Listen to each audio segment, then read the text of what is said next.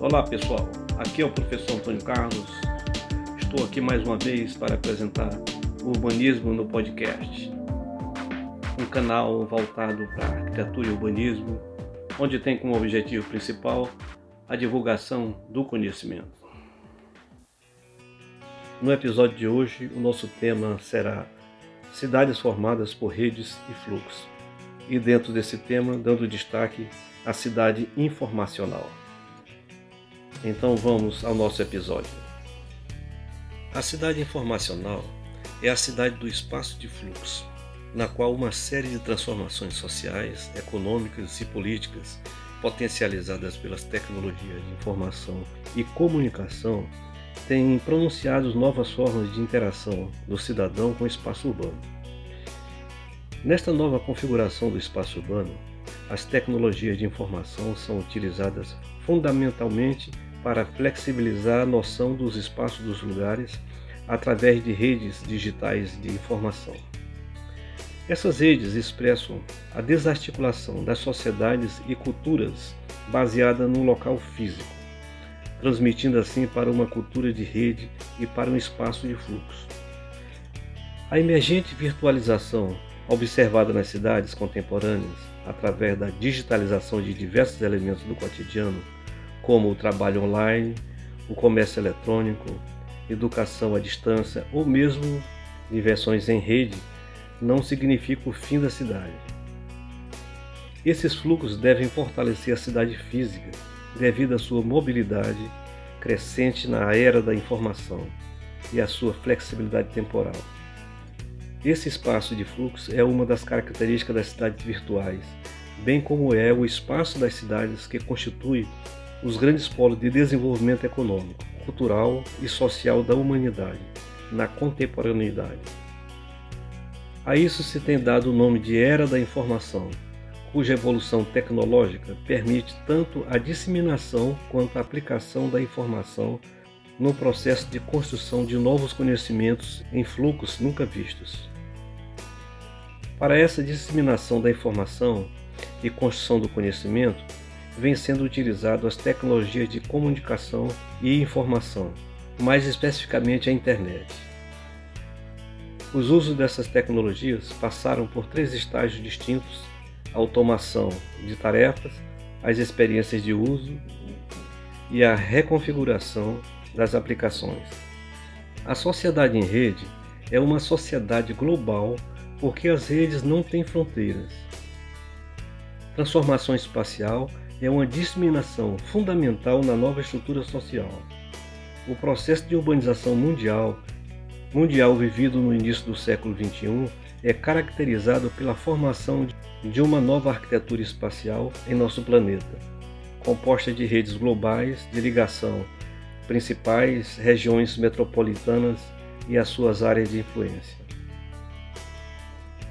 As cidades surgem como características específicas onde os comportamentos e as atitudes passam a ter novos contornos, como também em espaços diferenciados.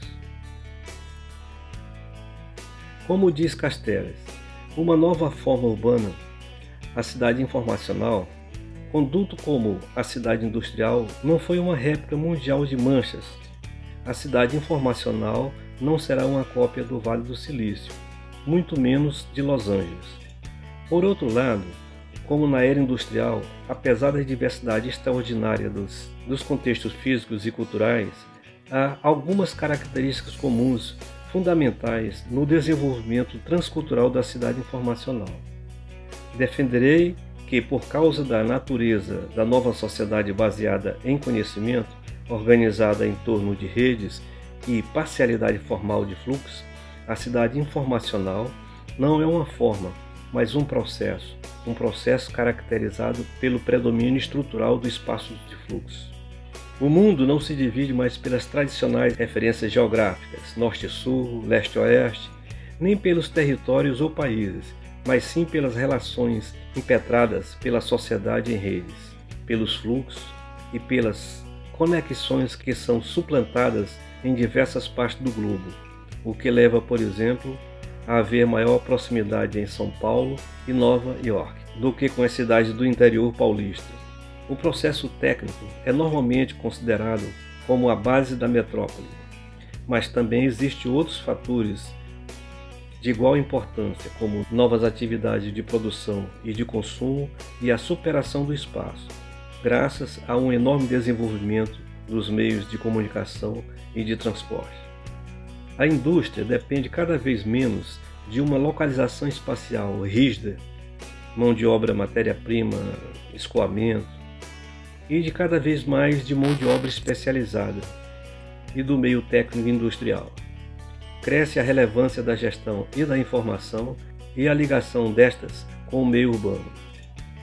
Também a evolução tecnológica, a eletrônica, química, energia nuclear, de construção civil, favorece o reagrupamento espacial das atividades, reforçando os laços internos com o meio técnico e enfraquecendo as dependências frente ao meio físico.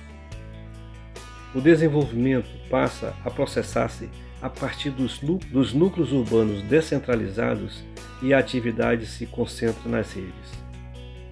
Na era da informação e inovação, as cidades continuam a ser mais do que nunca os locais de geração de valor e as bases materiais do poder, da produção cultural e social seleção. Este episódio teve como base os seguintes autores: Manuel Castelli e Peter Hall.